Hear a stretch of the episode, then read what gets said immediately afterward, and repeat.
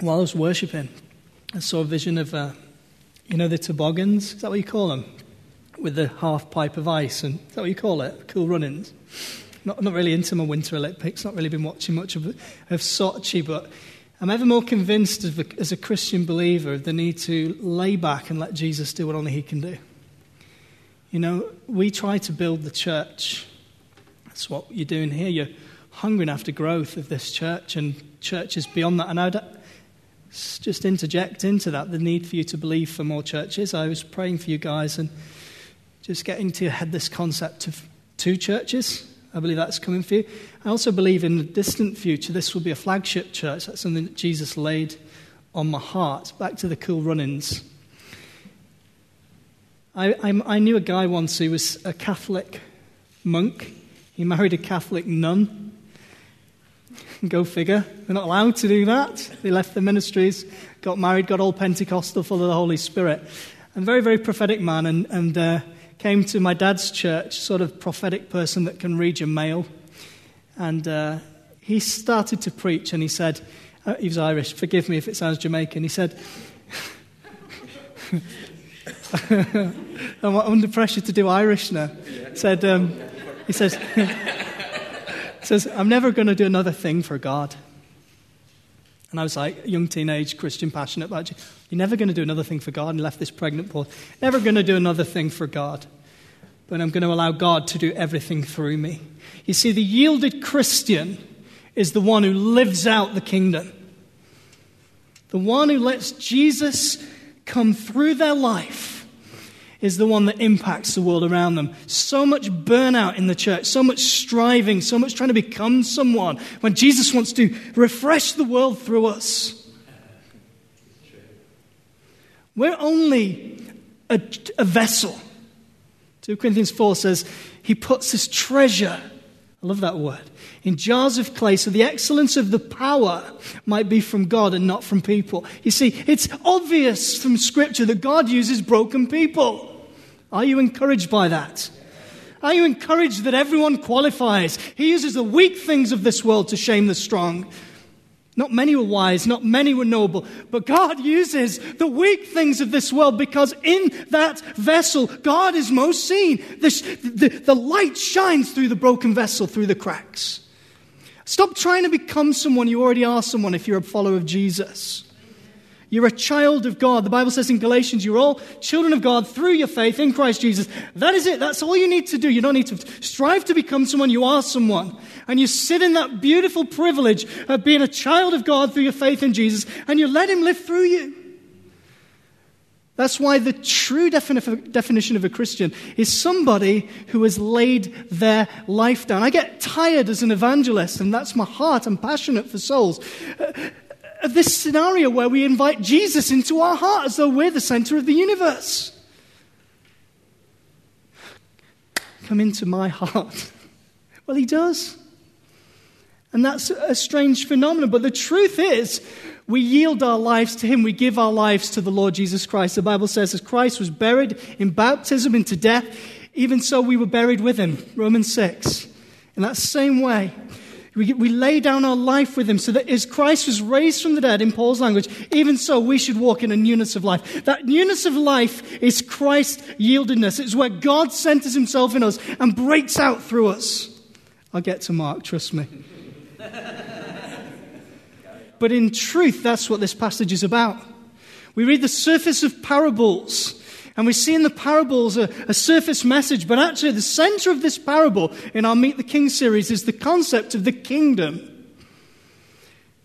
Without wanting to get tricky with you, I'm just going to put it out there. The kingdom is where the presence of God is. And I'll prove that from Scripture, not from my cleverness. The presence of God is where the presence of Jesus is. Wherever the king is, that is his dominion. if his presence is there, he's reigning. Are the demons going to argue with that? Are we going to argue with that? Are the principalities and powers of this world going to argue with that? Those that the psalmist talks about in our world vain, plot vain things against the Lord and against Christ. He'll say, Be still. It's not peace, by the way, this, this Be still and know that I'm God, warring world. When Jesus turns up to burn up, everything will be laid low because he is the Lord of all. And the, the psalmist said he will rule in the midst of his enemies. Wherever his presence is, he's the king. He's the Lord of lords. Let's look at Meet the King, Mark 4 1 to 20. You know, Mark's gospel can be divided into three acts. There is the first act, which is Galilee, the second act, which is the journey to Jerusalem, and the third act, which is Jerusalem itself and the cross. Mark has been incredibly clever in the way he's constructed his gospel. Because in the first and the last act, he's put what theologians call an stay with me, don't get an explanatory discourse, which simply means he is explaining what is around that section. So, what precedes it, what comes after it, Mark chapter 4, to, verse 1 to 34, is the first act, explanatory discourse. It is the place where Mark centers himself and says, You know the stuff that's just happened in the first three chapters? You know the stuff that's about to happen in the next three or four chapters? This is why. And the same goes for Mark 13, 3 to 37, explaining in the final act what is all this that's happening. In the first explanatory discourse, we have the paradox of the kingdom, which is simply this Why on earth do all the people that are witnessing the acts of Jesus, the words of Jesus, not turn to the one who is proclaiming good news? I mean, if it's good news, for goodness sake, why do the people not come to the Messiah? And in the last act, Jesus, in his explanatory discourse, in the last act in chapter 13, talks about the end of the age, the end of the old order. We might say that Mark points to the now and the not yet of the kingdom. Are you with me? This is not too heavy for you, is it?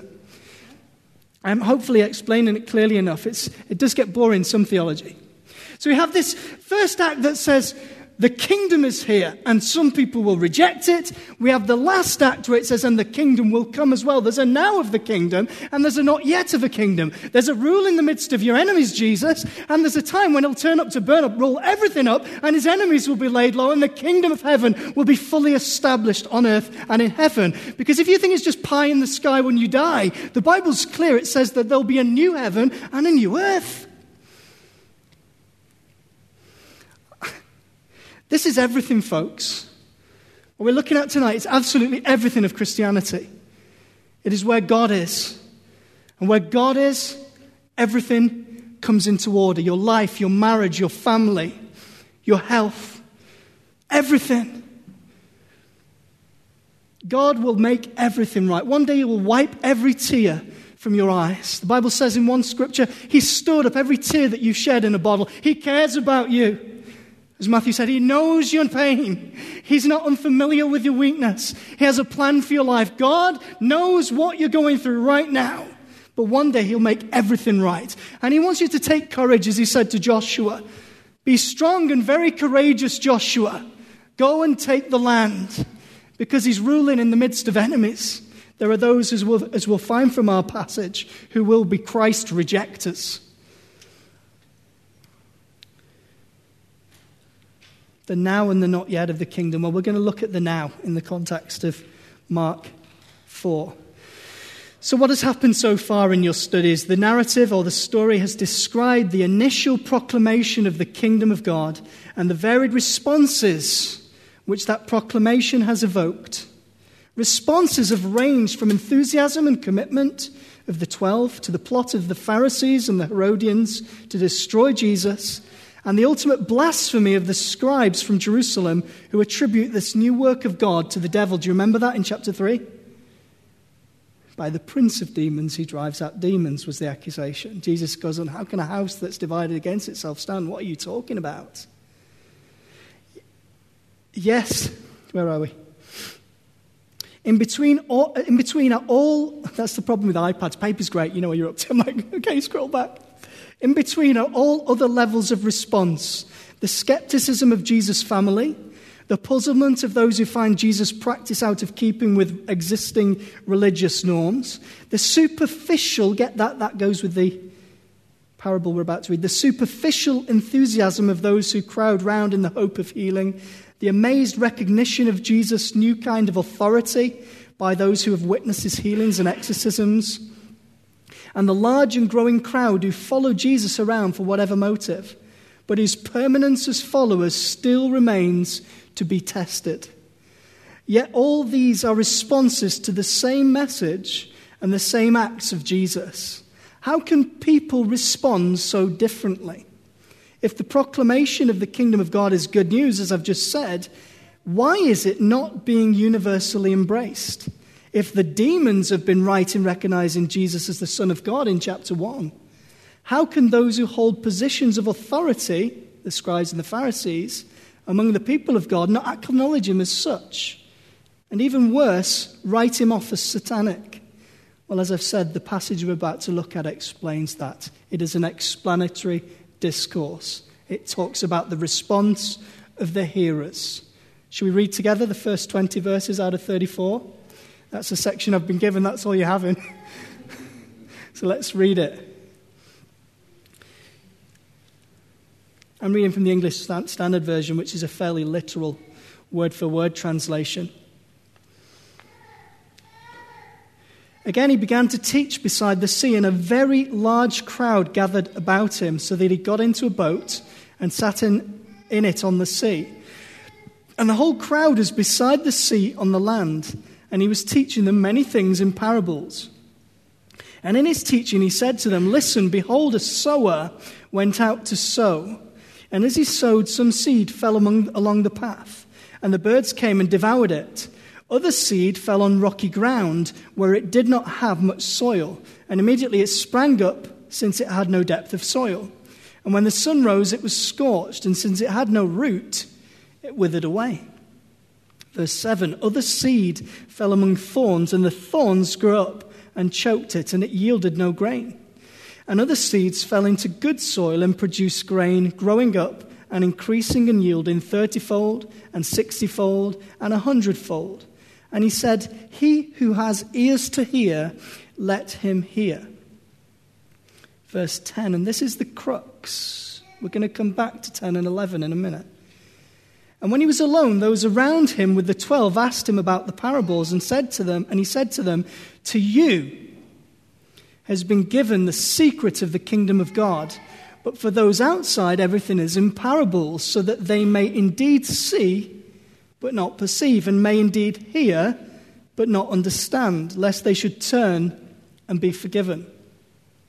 And he said to them, Do you not understand this parable? How then will you understand all the parables? The sower sows the word. And these are the ones along the path where the word is sown. When they hear, Satan immediately comes and takes away the word that is sown in them.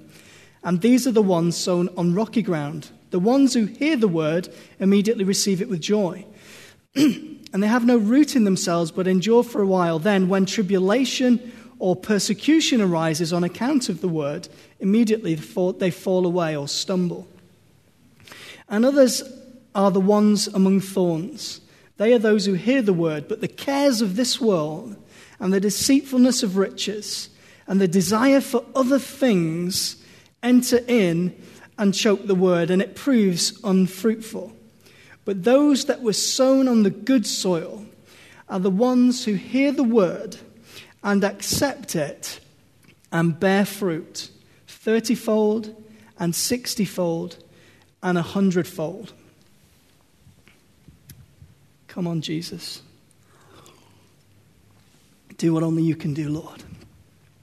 You see, a preacher can't do anything without Christ. No, no clever rhetoric, no intelligent argumentation. God, I'm wanting to burn into your heart and your life his individual, specific, life changing message. I believe God can do that. It's amazing how many times I preach and somebody comes over to me and says, Wow, I love that message on love, and I was preaching on judgment.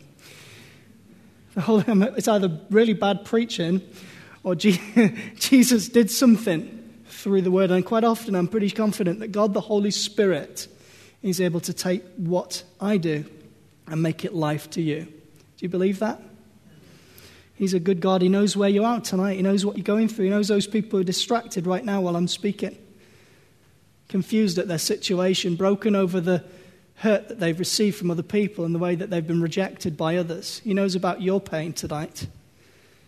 He can see it. and He loves you. So, Lord, have your way in that person's life today. I want you to notice, particularly verse 11, this sort of transition from the crowd communication to the close circle communication. He, he moves into a crux. The essential part of this passage is not in Jesus' explanation of the sowing or the particular soils or the way Jesus interprets it, but the crowd assembled in each context. He wants to create a dichotomy, a separation. He's talking about them and us. He uses this phrase, to you has been given the privilege to know about this secret of the kingdom of God. And we can almost get lost in this mystery of the kingdom as it's literally written. Actually, it's not a mystery, it's just that the people closest to him will hear about the kingdom. Mysterious Tibasias is mystery of the kingdom, but actually mystery clouds it. We think we need Sherlock to unlock it and unpack it, when in truth, the mystery is a secret in our language. That's the best way of saying it. And the reason the secrets of the kingdom are open to this crowd is because they were willing to pursue the Messiah to you, it says in another part of the gospel. Where can we go, Jesus? For you have the words of eternal life. We've left everything to follow you. And this is the scenario. Jesus says to you, those that are after me, those that see me, those that see these signs. You see, so many of them wanted a political bread Messiah. Oh, Jesus, feed the 5,000 again. We've got hungry bellies. We don't want to go to Asda or whatever they did back then. I, sorry, I knew there was no Asda back then. But they wanted a political bread Messiah. They wanted to make him great. They say, Jesus, wow, do, do one of your signs again. Do you remember that when Jesus had that phrase, do a sign so might believe? Go on, do another Paul Daniels trick. And Jesus said, No sign will be given you except for the sign of Jonah. Speaking of his own life in the belly of the whale, as it were, in the grave. Jesus wasn't some party trick. He wasn't some entertainer come to the kids' party to entertain the crowds, but many of him treated him with that superficial behavior. Because actually, in the context of this passage, Jesus, as I've said before, is explaining why not everyone comes to him in the sense of good news. And he uses three illustrations of poor situations and one illustration of quote unquote, that's very American, isn't it? Good soil. And every one of us are reading this thinking, I hope I'm good soil, Jesus. I'm hoping that I don't have thorns that choke up your seed and your word. I hope there's no rocks in my patch. When actually, I think that clouds what Christ is trying to present here. He is, he is in Mark's words explaining that some will reject and the point of rejection is at the point of pursuit. We go after what we love, we go after what we desire, we give time for what we value. You see, that's why many of you are here today. You hunger and you thirst after God and His kingdom in Chester.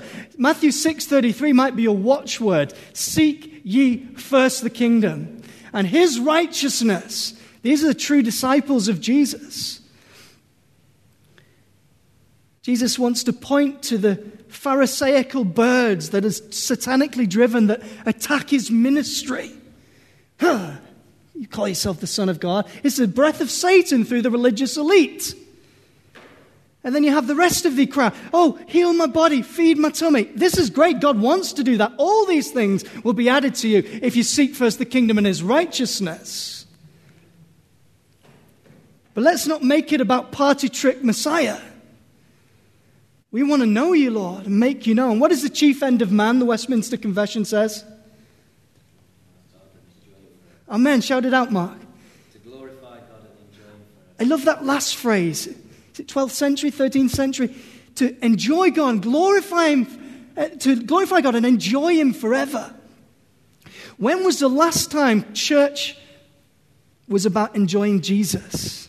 When was the last time you assembled with other believers and put down your prejudice against one another, your criticism of high or low, your perceptions think that person is, and remembered your Savior? Remembered how great the Lord is. You know, we live in a universe on a macro level, on a micro level. God is great.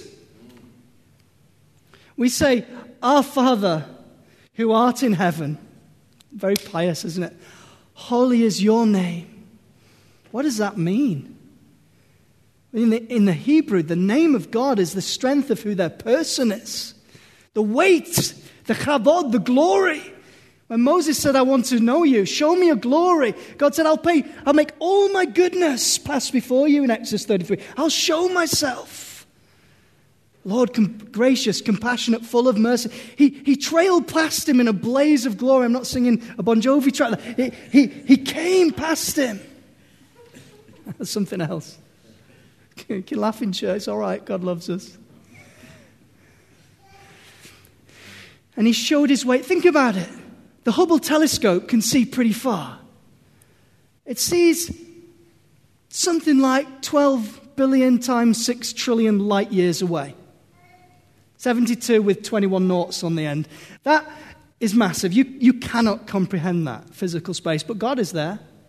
The psalmist says in Psalm 139 If I make my bed in the depths, you're there, but if I ascend to the heights, you are there. Where can I go from your spirit?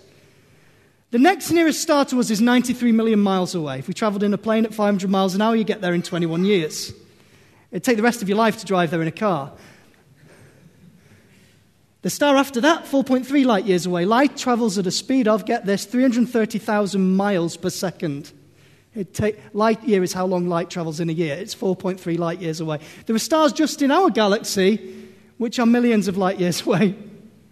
And our galaxy is one amongst millions of galaxies in a universe that is incomprehensible. That we break it down to a micro level. Has anyone studied biology? The Krebs cycle of energy production in, in, in the mitochondria of the, of, of, the, of the cells, uh, the oxidative phosphorylation where energy is released. You go down and down and down and down and down and down, and you keep breaking down to subatomic level, and you've got this planetary system ordered, orbiting, moving. How? I don't know. Neither do they but God does. And the Bible says in Colossians, in Him, all things hold together because God is great. We say, Our Father, holy is your name. Who knows the name of God? No wonder God had, had to put loads of labels on himself. Yeah, I'm Yad He Vahe. I'm Yahweh the healer. I'm Yahweh your banner. I'm Yahweh your righteousness. I'm Yahweh your all sufficient God. You can't outlabel God because he can't be labeled. You might just want to whack one on him that says limitless. And we pray to this God piously and think that He doesn't care. He's everywhere, He's all over you. He's got a plan for your life. He knows the end from the beginning. I think some of us think we're the, the Omega and He's the Alpha. He starts us off on a journey and we try and finish it. It's this way, God. Follow me. Come on. Get on board. No, He's the Alpha. He's the Omega. He's the one who is able to, to finish what He started in you. And He promises to do that. The Bible says he's able to bring to completion and present us faultless before the throne of God. He is able to save you. He is able to keep you safe. He is able to deliver you. God alone can do what you can't. So why are we not in the lunge position or the luge position or on the toboggan? Why are we not laid back and saying, God, will you make your name known in our day? Lord, I've heard of your works. I stand in awe of your deeds, the scripture says. Lord, renew them in our day. In our day, make them known in rough. Remember mercy. God, have mercy on Chester. Walk the streets around Chester and expect God to answer your prayers. You are not limited because of your performance. Thank God that it's not about what we do, but about what He did. It's a finished work of the cross. When Jesus died, he said, Tetelestai, which means it's utterly complete. It's perfectly perfect. Jesus, when he died on the cross after that huge butchery, paid for your sins. Past, present, and future. And some theologians are raging against that, but I don't have any problem with amazing grace. How sweet a sound that saved a wretch like me. I stand secure not because I'm good, but because he's good and he's great and he's able to save me. This is why the secret of the kingdom was hidden from the crowd that assembled around him. They didn't pursue him. How does the Lord's Prayer continue? Our Father who art in heaven, holy is your name. Your kingdom come, your will be done here on earth as it is in heaven. Do you, what are you teaching us here, Jesus? You're asking us for heaven to break loose on the earth? Yes. And how many times have we prayed that Sunday school prayer and not, not expected a Holy Ghost breakout? How many times do we come to church with an expectation level that is this high because we look around the room and see who's here? Is he in the building? Is she in the building? Oh, look, we've got one less this week. We might not be praying hard enough. God alone builds his church, folks. Jesus said, I'll build my church. That takes the pressure off. He said, You go and make disciples, make them authentic, live in all your weakness, in all your brokenness, with the masks off. Man, I hate Sunday church masks. Ah, I'm fine, brother, sister. What, you're frantic, insecure, neurotic, and excitable? Mask. I'm fine, brother. I'm not going to tell you, just judge me. You don't really love me. Don't really care. No, some people don't, but there will be people in our church that do.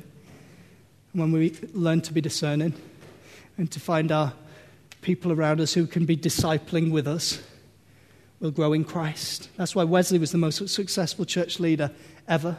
When he died, he left a church of 100,000 people. That's pretty big. I could live with that. But he also left the world with six silver spoons, a Geneva gown, a faded cloak, and the, what else was it? Oh, the Methodist Church.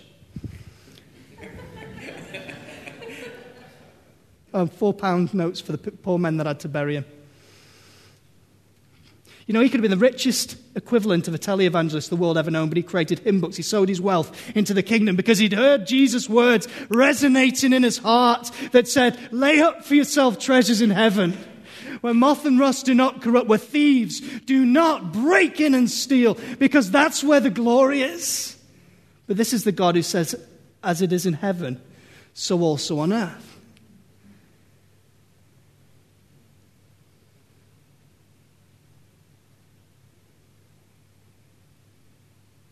I read, and I love the song that backed it today, Isaiah 6, verse 3, that says about the angels that Isaiah, on the year that King Uzziah died, he saw the Lord and the train of his robe filled the temple. And what are the angels saying to this amazing God, this great I am? Holy, holy, holy is the Lord Almighty. The whole earth is what? The whole earth is full of his is is presently your will be done, your kingdom come here on earth as it is in heaven. Do you know what that is? That's the secret of the kingdom that the guys will learn. And I just want to, at a pace, and you, want, you please forgive me for the pace because I want to download this to you now because this is a truth. If you understand it, will change your Christian walk. You ready? The secret of the kingdom is this that the kingdom is about the king. Meet the king. If you were to ask a Jewish rabbi to look in rabbinical literature, and ask him, Where does the kingdom first come in the scriptures?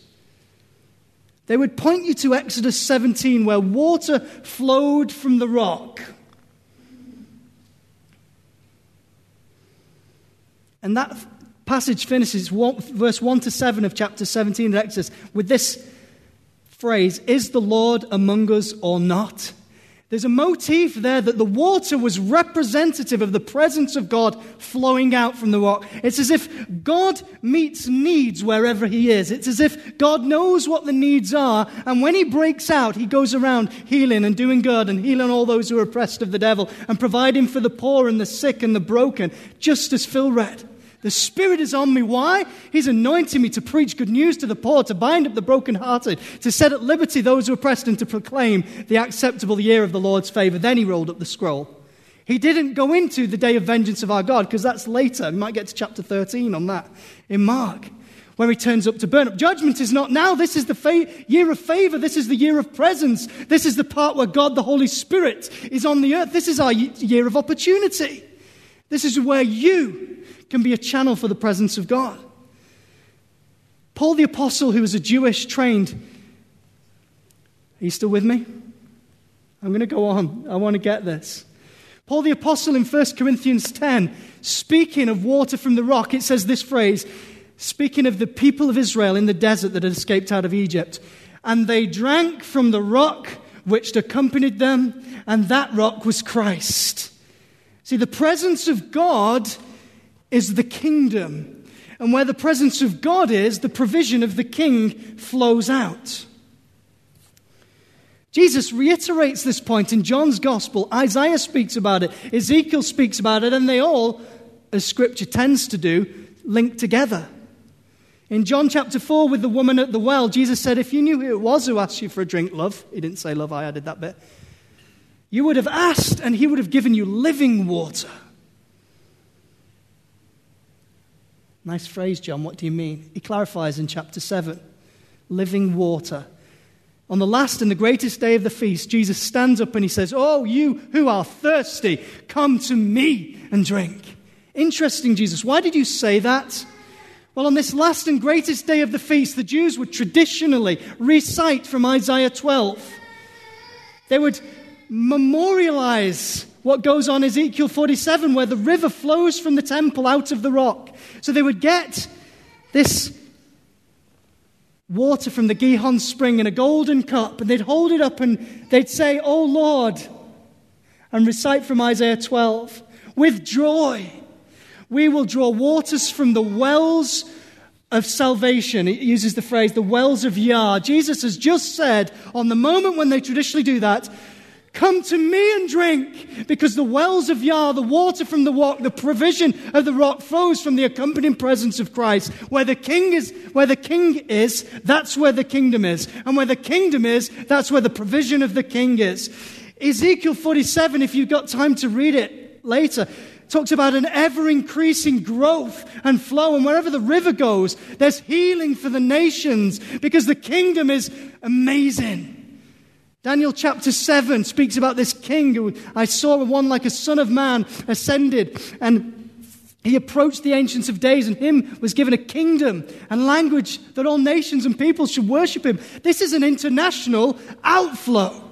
From a life, it echoes Isaiah 9, which speaks of this phrase, an ever increasing kingdom. Why should we meditate on this? Because, church, you know what? When we get it centered on the toboggan experience, this great king, and focus on loving on Jesus and being real with one another and realizing we're broken vessels. We're not clever Christians. We don't have clever strategies. We just have a, an amazing God who can do more than we've ever asked or thought, who can break out wherever we go through the smallest of saints.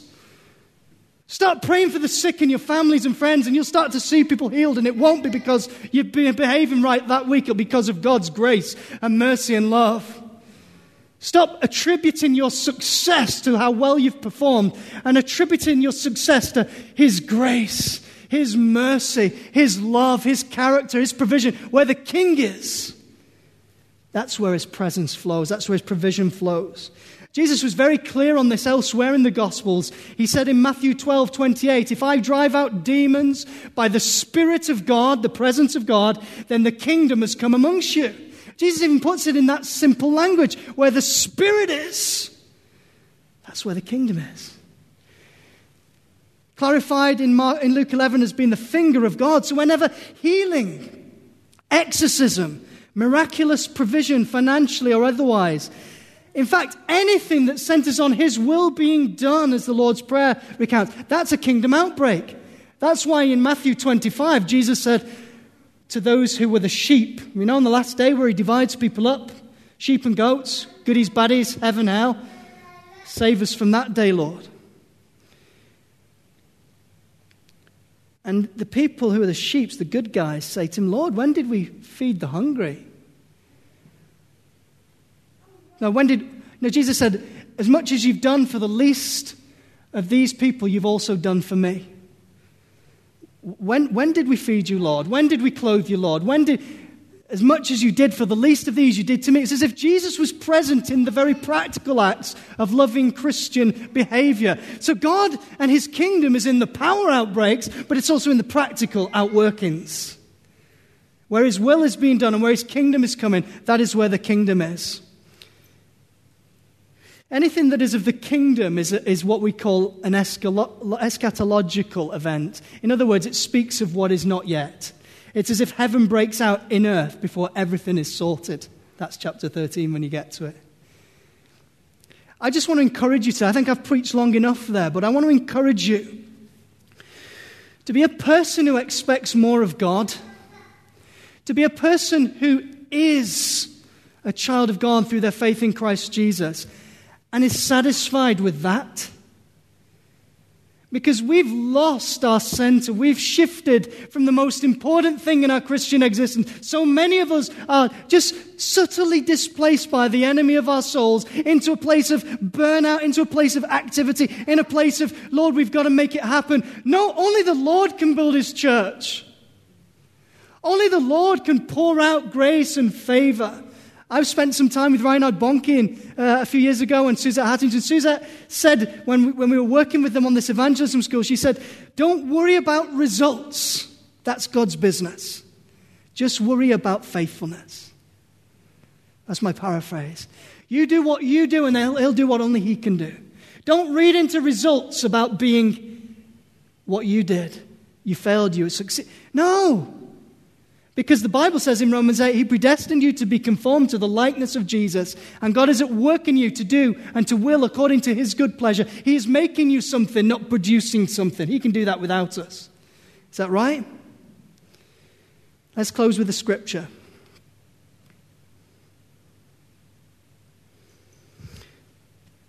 Two Corinthians 4.